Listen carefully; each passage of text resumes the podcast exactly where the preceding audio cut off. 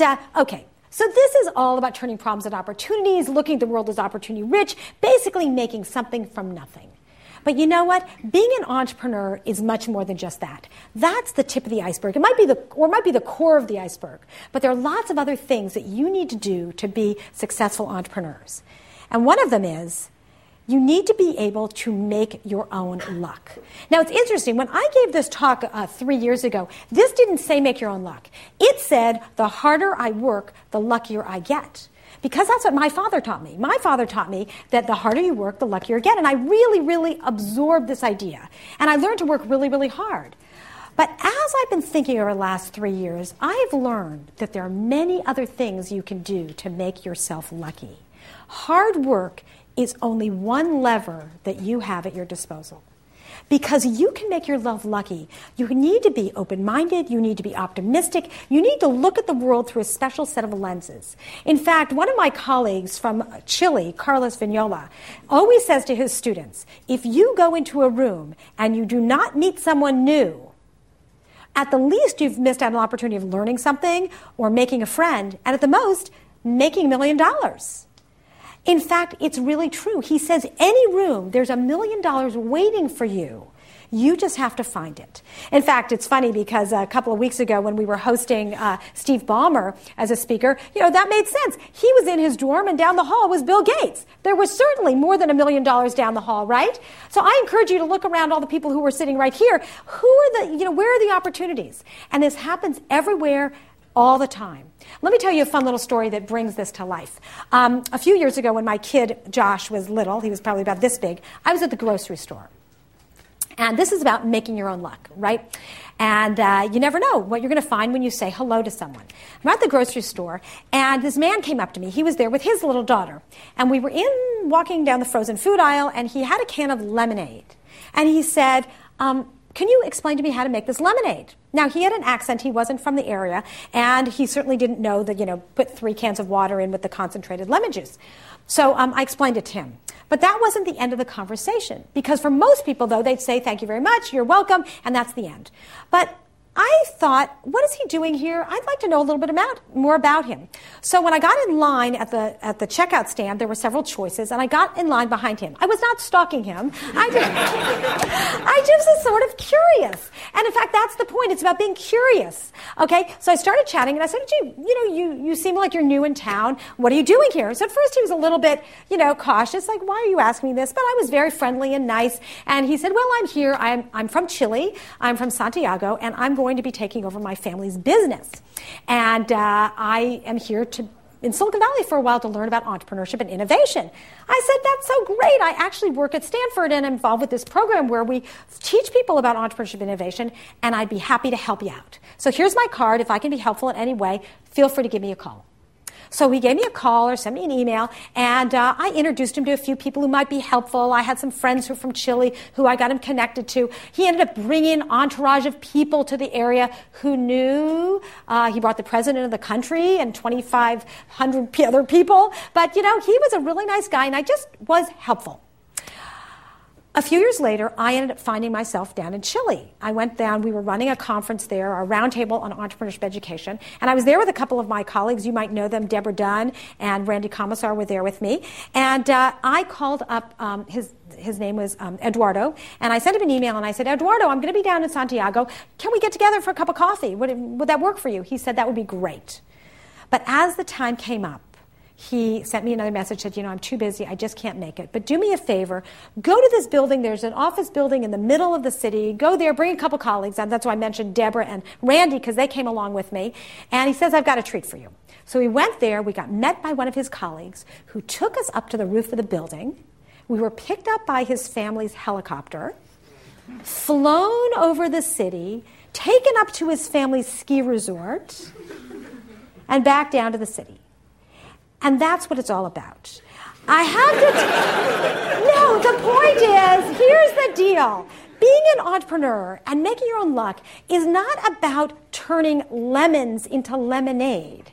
It's about turning lemonade into helicopters. okay? I mean, it worked, right? I start with the lemonade, we get the helicopter. And that's the point, is that you can make amazing things happen. It's not just turning problems into opportunities, it's making really amazing things happen. So let's go on to the next thing that entrepreneurs can do to make themselves successful. They need to know how to fail fast and frequently. Okay? The fact is, as, uh, as many of my colleagues say, if you're not failing sometimes, you're not taking enough risks. In fact, failure is the secret sauce of Silicon Valley. If you look at the number of ventures that get funded and the numbers that are su- successful, then you, you know you have to conclude that venture capitalists actually invest in failures. You know, and in fact, it's clear that the ratio between our successes and our failures are actually pretty stable. So if you want more successes, you're going to have to put up with more failures.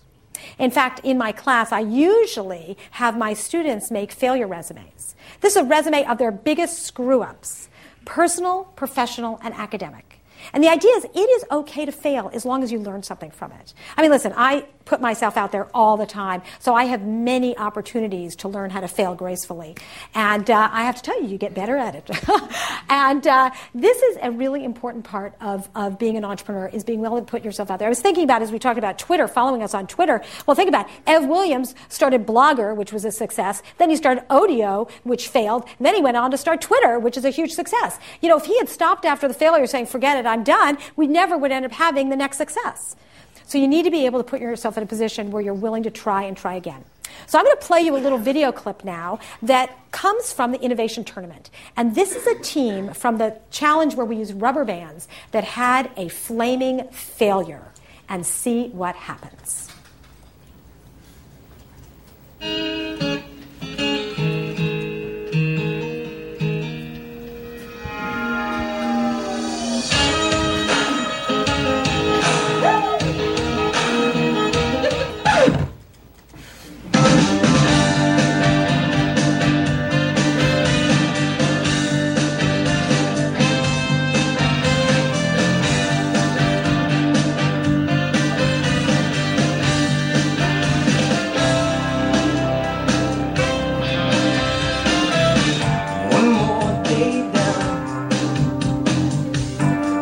has those days Where one soft sweet song's just enough to clear my head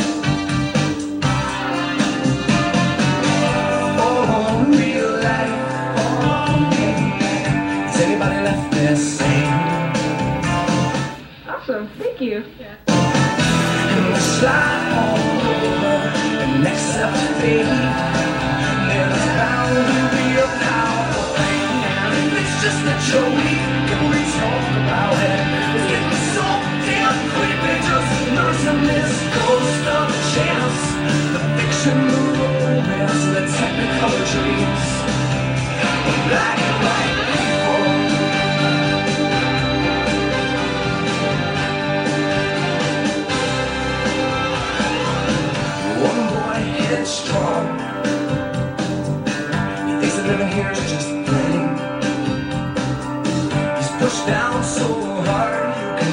start to sing.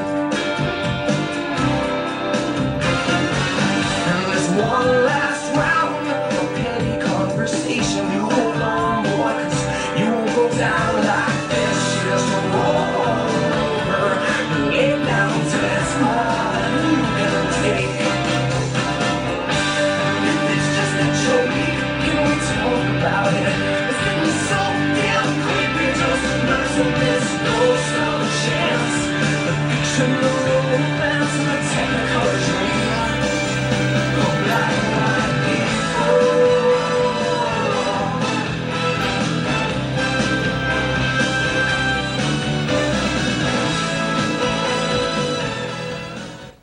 for those people who were listening and couldn't see that, this was a team who tried to start a, try to make a wishing tree where people post all their wishes on a tree and it failed miserably. They tried everything they could think of and at the end they said, "You know what? Celebrate entrepreneurship, celebrate ideas, celebrate failure." But here is the punchline and the most important part of this. This team here is made up of the biodesign fellows These are students, these are folks from the med school, from the business school, and the engineering school who spent a year shadowing doctors, identifying opportunities, uh, coming up with new inventions, and eventually putting together a business plan. This team that failed at this won first place in the Stanford Business Plan competition. And that never would have happened had they not had this attitude. If they had not known that they had to fail many, many times along the way before they came up with something that was a big, grand success. So let's move on to another concept.